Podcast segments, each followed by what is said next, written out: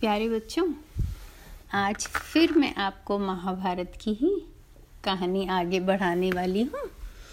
इसमें दो छोटे छोटे कहानी आज मैं आपको सुनाऊँगी। पहली कहानी यूँ है कि जैसा मैंने आपको लास्ट बार बताया था, सारे बच्चे मिलके राजमहल के बगीचे में खेला करते थे, बहुत बड़ी जगह थी। तो जब सारे बच्चे खेल रहे थे उस समय के बॉल, वो सब बॉल से खेल रहे थे, गेंद। अब गेंद उस समय या तो लकड़ी के होते थे या फिर कपड़े के। और ये वाला गेंद जिससे वो खेल रहे थे, कपड़े का बना हुआ था। किसी खिलाड़ी के हाथ से दूर उछल के बॉल जाकर कुएँ में गिर गया। अब क्या करें? कुएँ से कैसे गोंद निकाला जाए? यही सोच के सारे बच्चे कुएँ के चारों ओर खड़े होके अपना अपना दिमाग लगा रहे थे। इतने में वहाँ से एक ब्राह्मण गए, जिनके पास तीर धनुष था। उन्होंने बच्चों से पूछा, क्या कर रहे हो आप?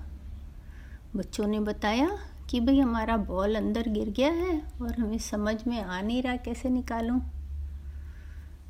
तो ब्राह्मण बोले कि भाई आपको अपना बॉल निकालना तो आना चाहिए। आप छत्री बच्चे हो। बहुत छोटा सा काम है ये तो।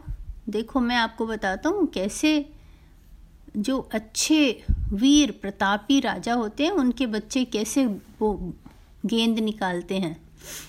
और फिर उन्होंने लड़कों को कुएँ के किनारे से हटाकर और अपने कंधे से धनुष उठाकर उसमें तीर लगाया और तीर छोड़ा। जैसे ही तीर छोड़ा, वो तीर जाके ठीक गेंद के ऊपर लगा। फिर उन्होंने दूसरा तीर छोड़ा, वो पहले तीर के ऊपर। तीसरा तीर छोड़ा, वो दूसरे तीर के ऊपर। और ऐसे करके उन्होंने सात तीर छोड़े और सब एक के ऊपर एक बराबर लगता हुआ और उन्होंने लास्ट वाले तीर को जब खींचा ऊपर तो गोंद निकल के आ गया। बच्चे बहुत ही खुश हो गए। उनका मन हुआ कि इनसे तो ज़रूरी हमें धनुर्विद्या सीखना है। और भीष्म पिता जो भीष्म हैं, वो भी वहाँ पर खड़े थे, वो देख रहे थे बच्चों को। तो वो तुरंत ब्राह्मण के पीछे पीछे गए और बोले कि आपने जो ये बॉल निकाला है तो मुझे ये समझ में आ रहा है कि आप द्रोण, द्रोणाचार्य ही हैं। और कोई नहीं है। इसीलिए आप कृपया उनको शिक्षा देने का काम करें। द्रोणाचार्य जी, भीष्म की बात सुन के बहुत खुश हुए और बोले, ठीक है, वो तैयार हो गए। तो अब द्रोणाचार्य जी इन लोगों को सिखाने लगे।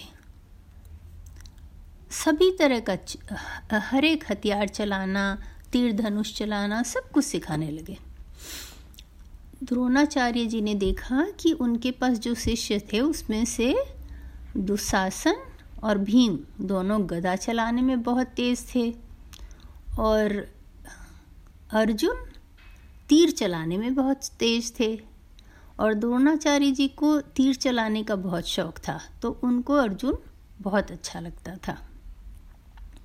सब तरह की चीज़ें, कुश्ती और हर चीज़ उन लोगों ने उन्हें सिखाई।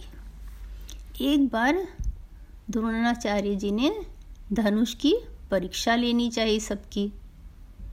तो द्रोणाचार्य जी ने पहले से एक मिट्टी की चिड़िया पेड़ के पत्तों के पीछे छुपा के रख दी और उसकी आँखें लाल रंग की बनी हुई थी।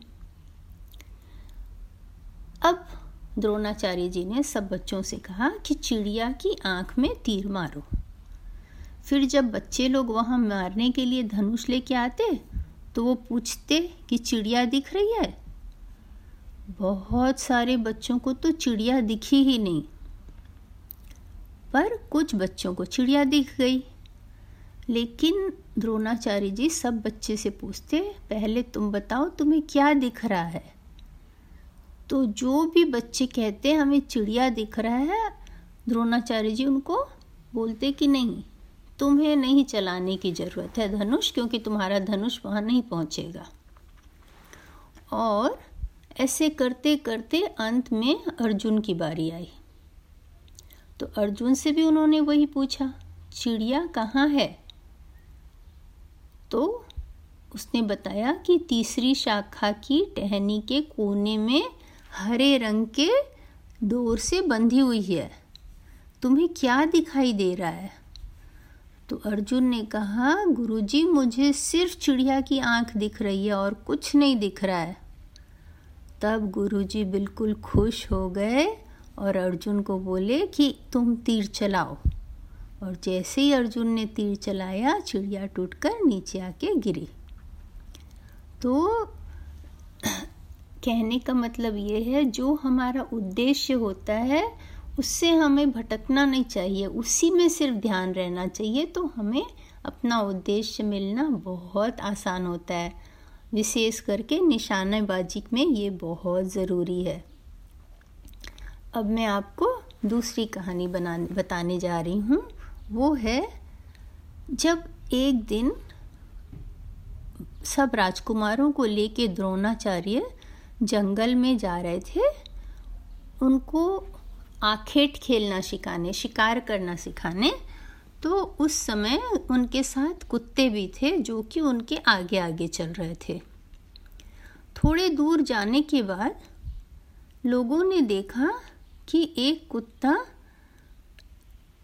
वापस आया, उसका मुँह पूरा बंद था तीर से। लोगों को बड़ा आश्चर्य हुआ इतना अच्छा तीर चलाना किसे आता है जिसने पूरे मुँह को बंद कर दिया कुत्ते के?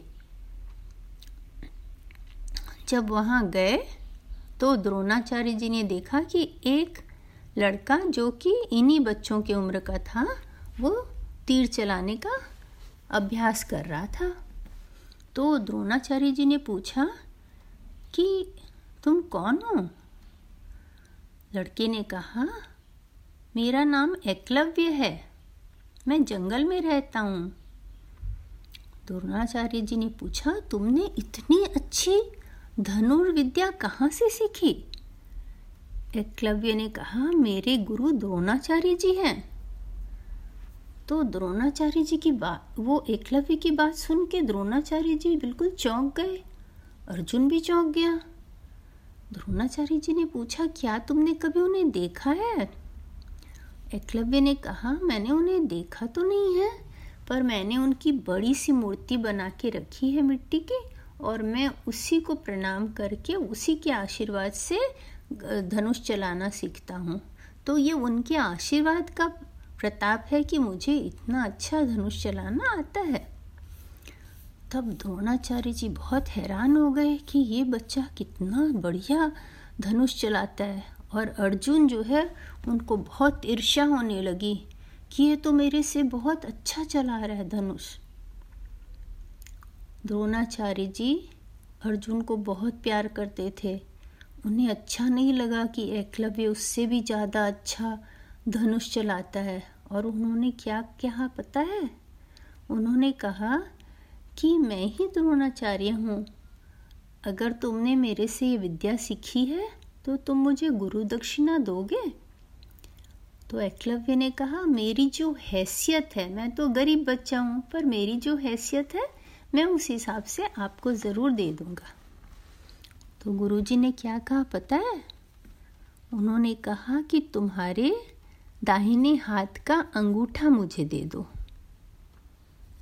एकलव्य समझ गया कि गुरुजी अर्जुन को बड़ा देखने के लिए मेरे से मेरा अंगूठा मांग रहे हैं। उसने अंगूठा काट के गुरुजी के चरणों में रख दिया और उसने कहा कि अगर मेरी भक्ति सच है तो मैं चार अंगुली से भी बहुत अच्छा धनुष चलाऊँगा और यहाँ कहानी ख़त्म हो जाती है। अब आपको ये सोचना है बच्चों कि क्या गुरुजी ने सही किया? नहीं ना? किसी को भी आगे बढ़ने का हक होता है और किसी में भी अगर हुनर हो तो हम सबको उसे ज़रूर से अप्रिशिएट करना चाहिए, उसकी प्रशंसा करनी चाहिए, उससे उत्साहित करना चाहिए, बढ़ावा देना चाहिए। सिर्फ़ हमारे घर, हमारे परिवार का हो उसी लिए हम उसे सहायता करें या उत्साहित करें या प्रशंसा करें, ये ज़रूरी नहीं है। आप ज़रूर से किसी के पास भी हुनर हो अच्छी तो उसकी ज़रूर प्रशंसा करें। उससे आप अच्छे इंसान बनेंगे और सबसे ज़्यादा ज़रूरी है संसार में अच्छा इंसान बनना।